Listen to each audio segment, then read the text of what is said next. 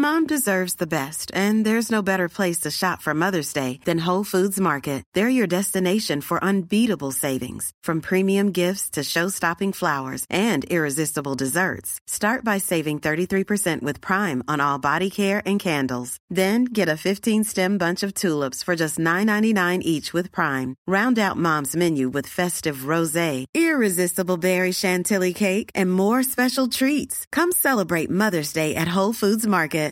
Millions of people have lost weight with personalized plans from Noom, like Evan, who can't stand salads and still lost 50 pounds. Salads, generally, for most people, are the easy button, right? For me, that wasn't an option. I never really was a salad guy. That's just not who I am. But Noom worked for me. Get your personalized plan today at Noom.com. Real Noom user compensated to provide their story. In four weeks, the typical Noom user can expect to lose one to two pounds per week. Individual results may vary. Burrow's furniture is built for the way you live. From ensuring easy assembly and disassembly to honoring highly requested new colors for their award-winning seating, they always have their customers in mind. Their modular seating is made out of durable materials to last and grow with you. And with Burrow, you always get fast, free shipping. Get up to 60% off during Burrow's Memorial Day sale at burrow.com slash ACAST. That's burrow.com slash ACAST. burrow.com slash ACAST.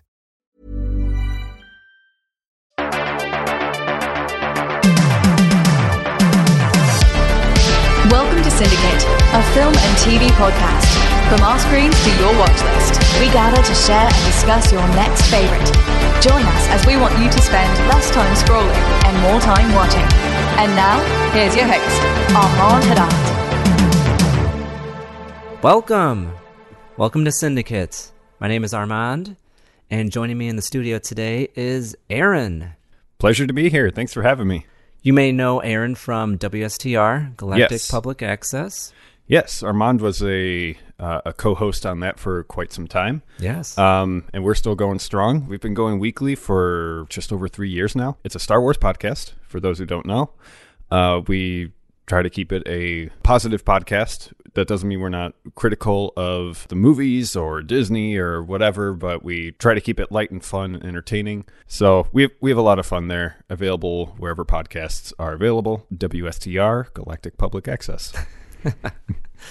well, thank you for joining me with this new endeavor. So, today we watched Fright Night from 1985. yes, we did. Now, Aaron, before we get into the plot and the themes and the characters, have you ever watched a horror movie before Fright Night, or was this your first outing with horror?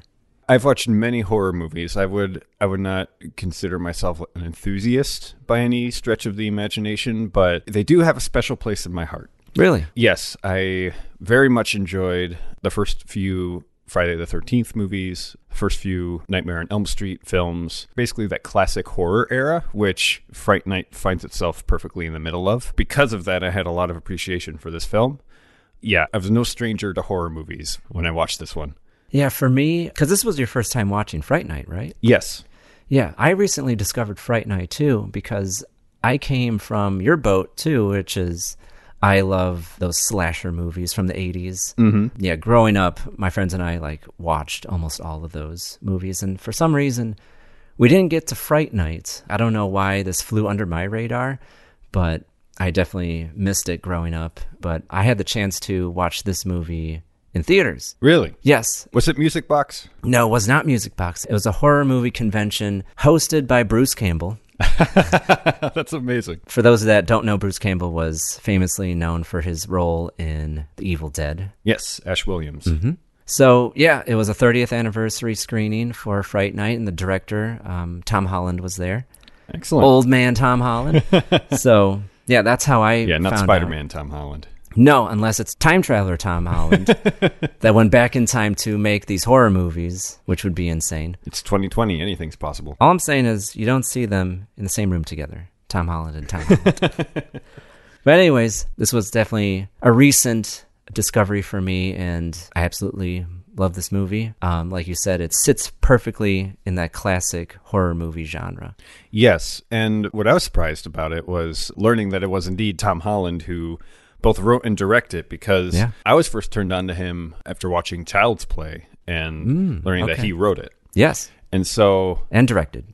Yes, that's right. I, I believe it was after Fright Night, but Yes. um, prior to that, he had written Psycho 2 and essentially uh, earned him the, the chutzpah to write and direct uh, Fright Night. Yeah, Fright Night was Tom Holland's like first directorial endeavor that he did, and after Fright Night, he did Child's Play. Mm-hmm. Um, and he used the actor that played Jerry, the vampire, uh, Chris Yes. Sarandon. Yes. Yeah, he Most famously known as uh, Prince Humperdinck. For the, I was watching this movie and I'm like, where do I know this guy? yeah he has that face. And uh, yeah, and Princess Bride, Prince Humperdinck. So now let's really get into Fright Night. Yes. I mean, we were beating around the bush talking about the actors, directors. so since this was your first endeavor with the Fright Night, something we like to do on Syndicate is 60 second elevator pitch. So, you know, when you're recommending a movie to mm-hmm. somebody and you don't really have a lot of time to really say the whole movie, mm-hmm. pitch me the movie, the entire plot of the movie within 60 seconds. In five, four, three, two, one. Okay, so I want you to imagine a classic horror film uh, that is bringing the vampire mythos to the modern era. Uh, you have uh, you have a boy next door dating a girl next door, uh, and actually next door moves into mysterious strangers who the boy next door uh, discovers are actually vampires. But he tries to warn his friends, his family. Nobody believes him. Um, he goes to, to the police. He's laughed off. And he even goes to one of his heroes, a washed up actor on a horror show uh, who plays a vampire killer. He doesn't believe him. But eventually, he wins their support and their aid to uh, do battle against these vampires. And um, ultimately, he has to save the day, save the girl, save the world. Wow, and you finished up with four seconds to spare. That's, That's insane. how I do it. Yeah, I mean, you summed it up.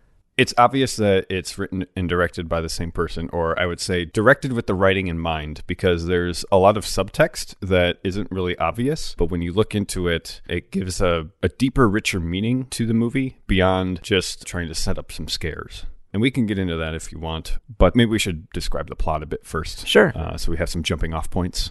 So, the movie opens with a, a nice, quiet suburban town, and the camera pans into a house, and you think it's a conversation between two people, but it's actually the television. Yes. And the camera pans over to an empty bed. And Mm-hmm. it's like, okay, well, who's watching the TV?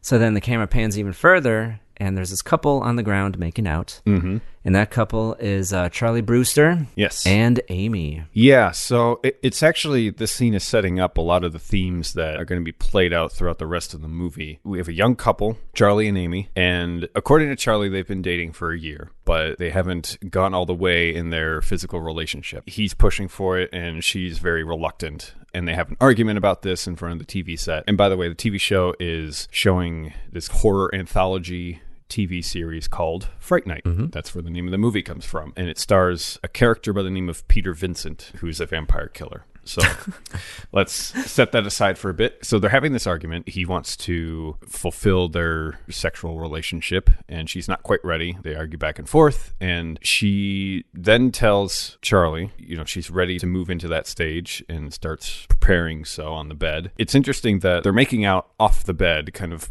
behind it on the floor, hidden. Yeah. I believe it's setting up that this is a young couple in love. They're in high school. Amy is on the cusp of womanhood.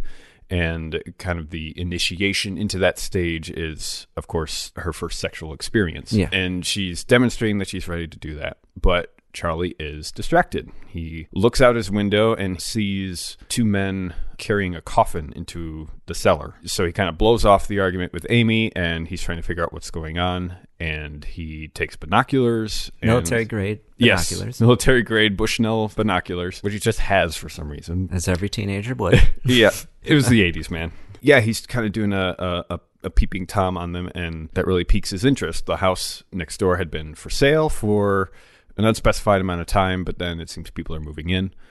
And so she gets mad, storms off downstairs, and they argue down there. His mom overhears and she's Yes. like, "Oh, are you guys having a, a lover's spat?" yes, she. It's it's very much midwestern nice. Yeah. I was trying to figure out like where this movie is supposed to take place, and I knew it was somewhere in the Midwest, but with the accents and everything, I couldn't quite place it. We learn later it's Iowa. You know, kind of middle America, kind of suburb. So after that scene, the movie really gets going because pretty much all these beautiful women are being lured into this house that's being renovated by these two men. Yes. And Charlie Brewster is trying to figure out what exactly is going on. Yeah, and he hears about the murders, and the bodies are found dumped at different abandoned locations and beheaded. So very unusual, and it's uh-huh. one after the other. And one of them is this beautiful woman that he spots the day before, uh, who is looking for that particular house. Turns out she was a prostitute, and there's another woman that he actually spots through the window. Yeah. She's she is disrobing, and the neighbor, who we later learn is named Jerry, Chris Sarandon's character, is seducing her. And this is one of my favorite scenes in the movie, uh, just because of cinematography and music working together. It's extremely sinister, and this feeds into one of the main themes of the movie this kind of theme of sexual predation. And so we get these shots back and forth of charlie spying on the activity taking place Yeah. and chris spots charlie spying in on them. And there's this very tense kind of exchange of eye contact between them. And then jerry moves closer to the window and starts very slowly lowering the drape of it. And and we see that he has like these long sharp fingernails. It's implied that he's about to do something very violent. So Yes. that, that was one of my favorite scenes. I just felt very uncomfortable and it was mm-hmm. very sinister and that will feed into later events in Yeah. the movie It perfectly sets up the movie's villain. And you really understand the stakes at that point where you have this monster living next door to you. And it's like, what do you do? And so Charlie Brewster does, you know, the logical thing and he brings a, a detective over. And who does he encounter when they get to the door? his name is billy he is uh, jerry's right-hand man Uh huh. If you know what I mean. Well, it was the middle of the AIDS crisis. You have two strange men moving in next door. Yep. I feel that also feeds into the sexual predation theme of this kind of suspicious homosexual couple. Later, we find out it's more of a vampire servant relationship yeah. rather than a strictly sexual one. But regardless, they meet Billy, and the detective starts interrogating him about what's going on in the house, what have you been doing, and Charlie, kind of exasperated, starts accusing him of having a coffin in his basement, and um, and he's sounding more and more ridiculous as he goes. He Oh, does- yeah. he doesn't really handle it well. No, he doesn't. He's trying to get the guy arrested or have the vampire known. But, you know, if you're going to seem sensible, you don't say the word vampire, which he does. Which He's he like, does. he was like, you know what? There's a vampire in the basement. He's sleeping the, the sleep of the dead right now. Yeah. And the cop is like, you have got to be kidding me. I do appreciate the acting work um, by the actor who plays Billy in the scene because I believe in the script it was written straight, but he totally plays it up comedically. Oh, yeah. And it really comes across as just belittling Charlie and making him out to be a fool, and it works. really does. Speaking of that, I really enjoy the the humor undertones throughout Yes. the entire movie. Like it's a funny movie, but it's not a comedy. It mm-hmm. still takes itself seriously. Yeah. You have this threat of the vampire, but it doesn't get too hammy with it. It doesn't. It really saves the comedy for later in the movie. Yeah. But it pretty much, for the first half, plays it straight and really takes this threat seriously. I think, particularly, stuff like this works really well once you set the groundwork that it is serious. And so you have this contrast between this serious threat and these moments of levity and comedy. Yeah. And that just makes both of them work more, in my opinion It really does. you know, this is back in the 80s. There's not going to be like Marvel quips and, mm-hmm. you know, cracking jokes left and right. But there are moments like that when it happens. I'm thinking of Charlie's friend Ed. Oh, Um, Ed. evil Ed. Evil Ed. Charlie is desperate, wanting to know, you know, how do you fight a vampire? And he pays Ed to tell him. Ed says, uh, well, who am I to turn down a fool's money? exactly. They have a very weird relationship. Like Yeah. Charlie Brewster is very, you know, the lovable schmuck. Yeah. Like the everyday guy. yeah. And then uh, Evil Ed, looks like Beavis and Butthead. he does. he acts like Beavis and Butthead. He's very strange. It's this very weird guy. He's the one who doesn't quite fit in. And so, concerned about this growing vampire problem, Charlie goes to his friend and says, You've read up on this kind of thing.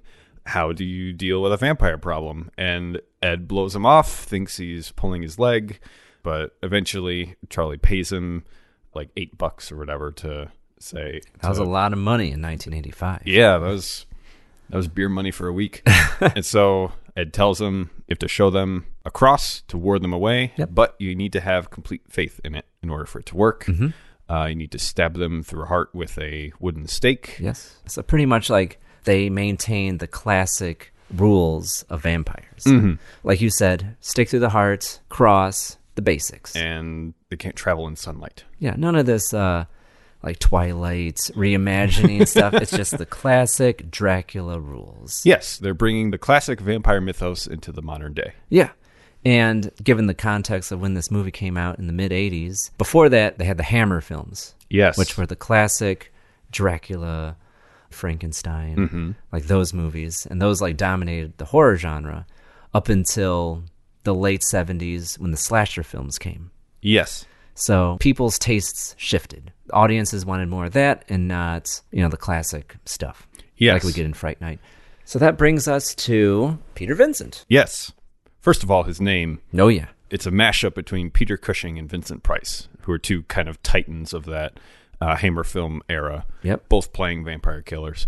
And then they actually do a nod to this kind of shifting trend in horror uh, where um, Charlie goes to the TV station uh, to meet with the actor um, Peter Vincent. Right. He fought vampires. Yeah. He will help me. Yeah, and originally Peter Vincent keeps it polite. He thinks Charlie's out for an autograph. When Charlie asks him if he believes in vampires, he plays along and says yes. And then Charlie makes it clear that he has a vampire problem. But then Peter Vincent, he basically drops the charade and says, you know, I've just been fired. And it's because teenagers are not interested in vampire shows anymore. They are interested in people with ski masks slashing apart young virgins. Yep. Which Yeah. that was a one two punch against um, Friday the 13th. A little bit of a dig at those types of movies. Yeah. but then we learned that this actor isn't this kind of legend that Charlie thinks he is. Right. Uh, really, he was this actor that had a few good roles back in the day, but then was kind of stuck in that, and he's been rehashing that for the past 15 years with this uh, TV show syndication, and that he's, you know, dropped off into irrelevance. Yeah. He became sort of like an Elvira character. Yeah. Or even if you're from the Chicagoland area, Svengoolie, Yeah. where it's like he's on public access showing these old um, horror movies and he's living the character as himself. yes. And that's basically all that he has left. That's actually my favorite scene in the movie. So he goes up to Peter Vincent. He's like, "Oh, I need your help," and he's like, "Oh yeah, I fought vampires before." yeah. and very quickly he realizes, "Oh, this guy is crazy." Yeah. Like, no, I don't believe in vampires. Please leave me alone. He like rushes to his car and Yeah. drives off. Rolls up the window. Yeah. So then after that, they try to enlist the help of Peter Vincent. Yes. And he's very reluctant. He doesn't want to help. They try to convince Peter Vincent, like, hey, I'm Sandra, and I'm just the professional your small business was looking for. But you didn't hire me because you didn't use LinkedIn jobs. LinkedIn has professionals you can't find anywhere else, including those who aren't actively looking for a new job but might be open to the perfect role, like me. In a given month, over 70% of LinkedIn users don't visit other leading job sites. So if you're not looking on LinkedIn, you'll miss out on great candidates like Sandra. Start hiring professionals like a professional. Post your free job on linkedin.com/people today. Hey there, it's Michele Norris. I'm host of a podcast called Your Mama's Kitchen. When I travel, I'm usually looking for a way to find a taste of home when I'm not at home. And one of the things I love to do when I am at home is entertain. And Airbnb allows me to do that. When I was in California recently, I rented a house that had a great kitchen. And when we were sitting around the table, we we're all thinking, we're in someone else's house. Someone could be in all of our homes as well. If you have a home, but you're not always at home, you have an Airbnb. Your home might be worth more than you think. Find out how much at airbnb.com/slash host. Please do this for our friend because he's losing his mind. Like, show him that vampires are not real. Right. Because Charlie will believe Peter. Yeah. You know, this will help him just kind of settle things down. And Amy sweetened the pot with a $500 savings bond that she had. And as soon as he heard that money was involved, he changed his tune. He's like, oh, because, you know, he's being evicted from his house. Yeah. He has no job. He needs to travel for more work. And so Amy sweetens the pot and he's like, oh, okay, I'm in, whatever you want. And I really like that aspect of his character of this not only a reluctant hero, but a coward. And it's all show he's essentially a charlatan. Yeah. But as we'll see later, he kind of develops into this hero uh, who helps Charlie to save the day. Yeah, you have to like think about it from his point of view. It's like he's just an actor. He's Yeah. playing a role. And I think we're all victim to that as fans of like media. Mm-hmm. It's like you see the actor as the character. Yes. Like they kind of embody their most famous role and you kind of like see them as that person. Yeah, and that's got to be incredibly restricting to them because as an actor, you're meant for many roles. And you kind of dream of that where you can have this wide range of expression and become many different characters. But when, for career reasons or otherwise, you're kind of trapped into this one particular role, that can be really demoralizing because you do want to move on into other things, but the world kind of won't let you and Peter Cushing and Vincent Price were fortunate enough in that they were so gifted as actors and so skilled that they were able to transcend any kind of individual role and become legends unto themselves. But unfortunately, Peter Vincent was not that. He was kind of trapped as the vampire killer. Yeah. And what's interesting with Peter Vincent's character, I feel like he is the heart of the whole movie because Yes. like Tom Holland when he was writing Fright Night, he was like something's missing. Mm-hmm. Like he was just, you know, focusing on on the teenagers like something's missing. And then he developed the character for Peter Vincent, mm-hmm. which is, you know, this washed up actor like you described. And he's like typecasted into this vampire hunter. So once he introduced that character into the story, it all made sense. And I feel like the story of Fright Night really gets going once they introduce the character of Peter Vincent. Yes. So then after Peter Vincent gets, you know, the money promised by Amy, they go to Jerry's house. Yes. So they enter his house. Peter Vincent's there and he has like his briefcase full of like stakes and holy water and crosses. So he's definitely putting on the show. Mm-hmm.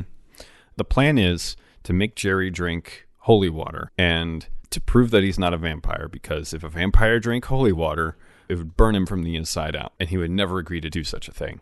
But what Charlie doesn't know is that Peter Vincent has brought along just plain old tap water and passing it off as holy water. And so, as part of this test, uh, he meets Jerry, thinks he's a pretty swell guy, and he swears that you know he brought the holy water to such and such church and such and such priest uh, blessed it saw it myself and we all know it's a show Yep. it's fake But you know what's funny is like the subtleties in the acting from um, Chris Sarandon yes is like, oh, are you sure this isn't holy water? Like he's a little like guarded, like, okay, let me drink it. Because, you know, he's actually a vampire. He doesn't want to get burned. right And so he drinks it. And he's like, oh, see? And Charlie is not convinced because he knows the truth because he saw, you know, the long fingernails, the fangs, the people winding up missing the coffin. Like he knows he's a vampire. yes but when he needs his friends to be there for him he's not able to prove it to them but we do get this moment of clarity uh, when Peter Vincent, he has brought along this little kind of hand mirror that earlier he was explaining to Amy and Ed that this is the prop that was used in Orgy of the Damned. Yes, that was used to reveal a vampire in that episode. And just kind of casually, he pulls it out and takes a look at it. And looking behind him, he can't see Jerry in the reflection. So Peter Vincent freaks out because then he realizes, oh, this is real. Yeah. And he doesn't want to believe it himself. He tries to take off, but Charlie's like, he knows something's going on. He's like, What did you see? And Peter Vincent is forced to come to terms with reality that, yeah, this is an actual vampire. And even still, Peter Vincent is reluctant to help. He wants to just take off and pretend like nothing ever happened.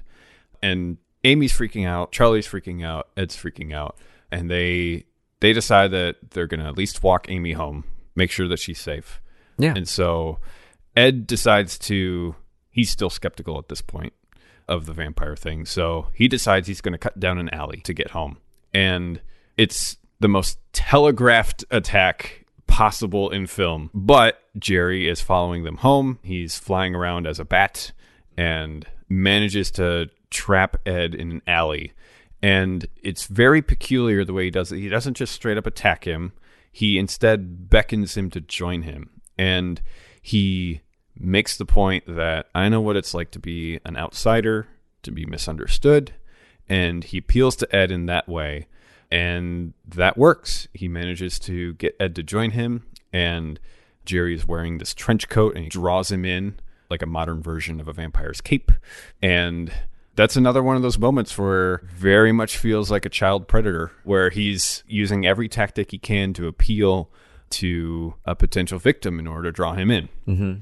And in this case, it's that feeling of not belonging and offering that to Ed, and it works.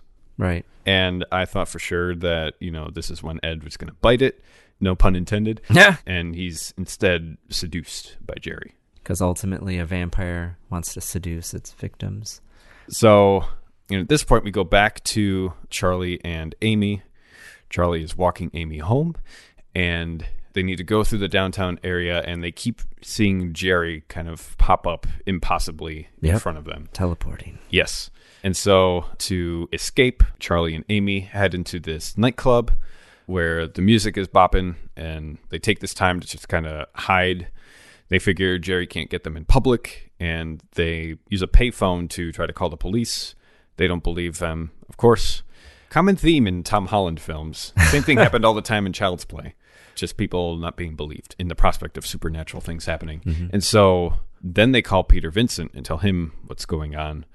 And while this is happening, Jerry shows up in the club. He has a change of outfit. He's, you know, in his hip 80s nightclub attire. Yeah. And there's this great scene. It's probably my second favorite scene in this movie where Charlie is on the phone trying to call Peter Vincent. Amy kind of steps away for a second and she sees Jerry in the crowd moving back and forth. He's almost moving like a shark, just like as a predator through the sea of people. He's got eye contact on Amy the whole time and draws her in and starts dancing with her. And it's very sexually suggestive. Very. And you have to remember that she's underage at this point. So Oh, yeah. She's a high school and he's potentially hundreds of years old. Yeah, it's very creepy, but it goes back to my earlier point that he appeals to Ed by saying like he's an outsider just like him. Join me and you know, we can understand each other. In this case, as we said before, Amy, she is on the cusp of womanhood. She's ready to move into the sexual arena, as mm-hmm. it were. And Jerry somehow knows this and really appeals to that side of her where he's basically saying, I'm going to make you a woman. Very creepy, very well done. And she is seduced by him and starts dancing with him in the club, mm-hmm. then glances at the mirror and notices that she's dancing with nobody. Yeah. He has no reflection. And that's kind of when she snaps back to reality. Charlie tries to get her to leave. He had tried previously try to throw a punch at the guy, and Jerry just catches it and nearly breaks his hand. And and that too is like a very hyper masculine kind of archetype. He's going to steal your girl and shame you or make you look foolish Oh, yeah. and incompetent at the same time. So, what happens at the end of this scene is Amy is seduced, glamored, if you will, Mm-hmm. by Jerry. And so Jerry takes her home and starts the transformation process of becoming a vampiress. And this is my third favorite scene. It is a sexual scene. They don't actually have sex, but he approaches her shirtless. She is dressed in this very revealing nightgown, and he unclasps it and exposes her, and then very slowly and gradually kisses her, bites her on the neck, and you see like this blood kind of drip down. And not to get too graphic, but that is suggestive of a typical first time sexual experience where mm-hmm. for a woman it's not uncommon to bleed during the first time. And she also makes these suggestive moans during the scene. Yep. And it's, in my mind, it's supposed to be symbolic of her first orgasm. Wow. I did not interpret that like that at all, but like it totally makes sense. That's one of the reasons why I love this film so much is that it respects that vampire mythos where that's really what that's kind of representing. It doesn't just scream out and make it obvious, but it uses that symbolism to communicate that. And that's really where the writing in this film, I think, shines. And to support that, after the scene, after she's transitioned into a vampire, we do see her and she looks a lot more womanly. Her cleavage is more prominent. Her hair is let down. She doesn't look like a girl next door anymore or like this kind of tomboyish look that she had earlier. She looks much more feminine. And this kind of first night with Jerry is kind of her sexual initiation into womanhood. Maybe not literally, but Yeah. symbolically. So let's get into like the final scenes of the movie. Yes. So Charlie and Peter Vincent need to fight the monster. Yes. The Like- stakes are set. No pun intended. Yeah. So, anyways, so they raise their stakes yes. and they go marching towards uh, the house of Jerry. So what happens is Peter Vincent refuses the call at first, like he's a coward. yeah. He's all facade. So he reluctantly says yes. He's like, okay, like all right, like I'm Peter Vincent, the vampire hunter. Like he's like saying it to himself as a mantra Yeah. to get himself psyched. Like, okay, I could do this. I could do this. So they go to the house. They see um, Jerry in full vampire mode, Yes. and they try to fight him off. Like they hold up the cross. Yeah, well, Peter Vincent holds it up, and Jerry laughs it off and says, "You have to fully believe in that for that to work." And that's a repeated line in the movie, and I really think it speaks to Peter's character is that again, he's a charlatan, he's a facade, he doesn't really believe in what he's doing, and it's all just surface level for him. Yeah. But he's trying. Mm-hmm. He's trying to get to that point where he is, in fact, a bona fide vampire killer. Yeah. So they try to fight Jerry, and at first it's unsuccessful. Mm-hmm. Like um, Charlie gets thrown off the stairway banisters, and Peter Vincent's like, "Forget this, I'm Yeah. leaving." He goes to Charlie's house, the house of Mrs. Brewster, which is, of course, next door. And he's looking for Mrs. Brewster. And instead, he finds Ed. And Ed essentially turns into a dog or a wolf, starts charging him. Uh-huh. And Peter, who had fallen onto a piece of furniture, improvises a weapon and it stabs it through the heart of Ed. And you have this very drawn out death scene where the dog werewolf creature kind of slowly forms and morphs back into Ed as he slowly dies. Yeah, fantastic special effects. Oh, too. Oh yes, if you are a fan of practical effects like that, this this movie is right up there. It's excellent, excellent effects. Yeah, and at that moment, he he knew he was like, okay, I can do this. I can be a vampire hunter. So then he marches back to Jerry's house. Mm-hmm. So the end of the movie is uh they fight Jerry And they have to kill him uh, before dawn in order to save Amy. Because in the background you see the sun is coming up. There's a ticking clock. Speaking of ticking clocks, Uh-huh. they have a whole room full of ticking clocks. Right. And so when the sun comes up, it's 6 a.m., and all the clocks, they just sound like these ominous bells of uh, inevitability. like for whom the bell tolls, Mm-hmm. the inevitability of your death is approaching. Yes. Time's up. So they fight Jerry. He retreats to the basement along with his vampire bride, which is Amy. So they fight Jerry and they defeat him by the sun. Yes. So previously, we've seen Billy and Jerry basically painting all the windows black. Yeah. We don't know why. Uh, we do know at that point that they're vampires, but it just looks like an odd behavior. Yeah. But it's a setup for later because it's in the basement that they're able to block out all the light. Charlie and Peter discover this that you know they're throwing things around in in battle, and something gets tossed through a window, and a beam of light shines through. Yeah. So then they start breaking as many windows as possible and essentially light Jerry up. Uh, and So he turns into this creature in his final moments and he blows up yeah, right in time. And they save Amy. Yeah, she's cured as a result.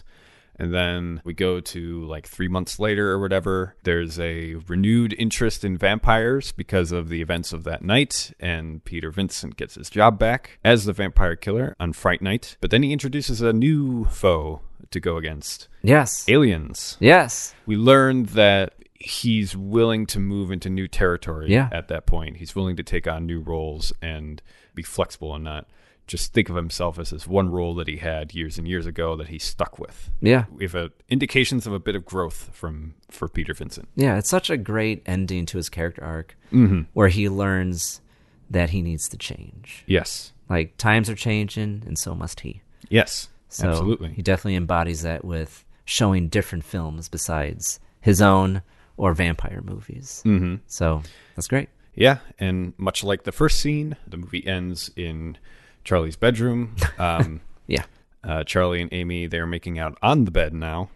It- It's clear that they are much more physically comfortable with themselves. Safe to assume that they've fully moved into this sexual relationship. But there is a bit of a hanging thread as they're making out. Uh, Charlie notices across the way, the house next door, he briefly glimpses a pair of red glowing eyes, but he passes it off as just his imagination. And as it turns out, it is uh, Evil Ed. Yeah. He didn't fully die, it appears. So, and he's squatting in the house next door. And then we roll credits. Yep. Like every good horror movie, there's one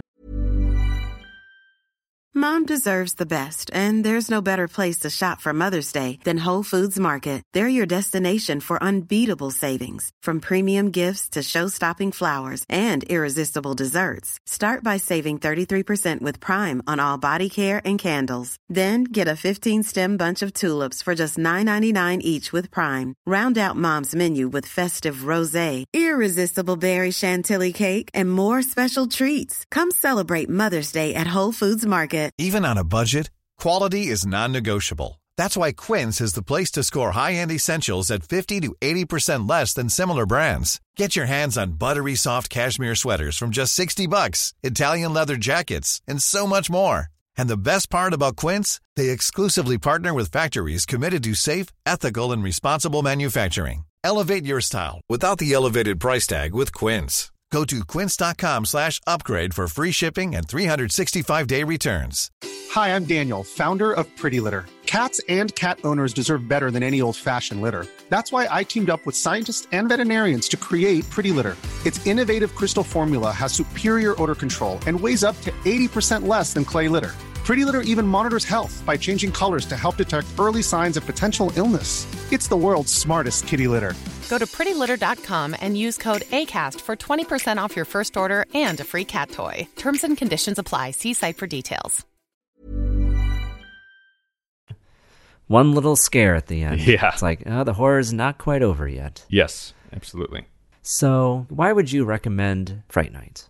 We just don't really get well written movies that much anymore. And that's what really appealed to me about this movie is there's just the idea of subtext that there's things going on that are plainly obvious and that's the text of the movie. But then there's a lot of things under the surface that are implied or that you have to read between the lines to see. Yeah. that's the subtext. And you just get the sense that there are these characters that have a history to them, that they have conflicting motivations for different things. And no, it's not the mo- most well written movie out there compared to our modern movie going sensibilities. It's very predictable in a lot of senses. Yeah. There's not these like great twists to the story. You're not going to be that surprised. Just in this day and age, seeing things set up in the beginning of the movie and then paid off at the end. It's just uh no bullshit, just cool shit kind of kind of story. And the practical effects are wonderful. There's Oh, some yeah. Pretty good shots in the movie. Nothing like a Spielberg movie where it's like, look at me, I'm the DP, all on the screen. Yeah. It's just a very well crafted, well executed movie that really I'm surprised I haven't heard about before this. So, in that kind of sense, it is a hidden gem and underappreciated. And I don't know if I would recommend it to your average movie going audience today, but if you're listening to a podcast about movies, you are probably an enthusiast. and so, for the more enthusiasts who want to see a well crafted, well directed, well written movie that is respecting to the audience and has more going on, if you're willing to kind of dig for it, I would recommend Fright Night. I couldn't have said it better myself. And then for me, the reason why I would recommend it is this is almost a movie for anybody. Yes. Whether you're like new to horror, like this is a good introduction to like the genre Mm. because it's not too scary. It's a little bit cheesy Yeah. A little bit weird, a little bit cheesy. and it's overall it's a fun experience. And for those who are like die-hard horror fans, you'll see this as like a love letter to like the classic movies. Yes. and that's embodied with the overall villain, which is a classic vampire, and then the protagonist. One of them is uh, Peter Vincent, which is pretty much Van Helsing. But that's it for this time on Cinedicates. We've been talking about Fright Night by Tom Holland. Please check it out where it is available. Us at Cinedicate hope you enjoyed yourself. I'd like to thank my guest, Aaron, for coming on the show. You can find Aaron on WSTR Galactic Public Access. And if you'd like to keep the conversation going, please add us at Cinedicates on your favorite social media platform. That's C I N E D I C A T E Cinedicates. If you have any questions about the program or even media that we recommend, please reach out at info at cinedicate.com or visit the website cinedicate.com. Until next time, stop that scroll and spend more time watching. See you.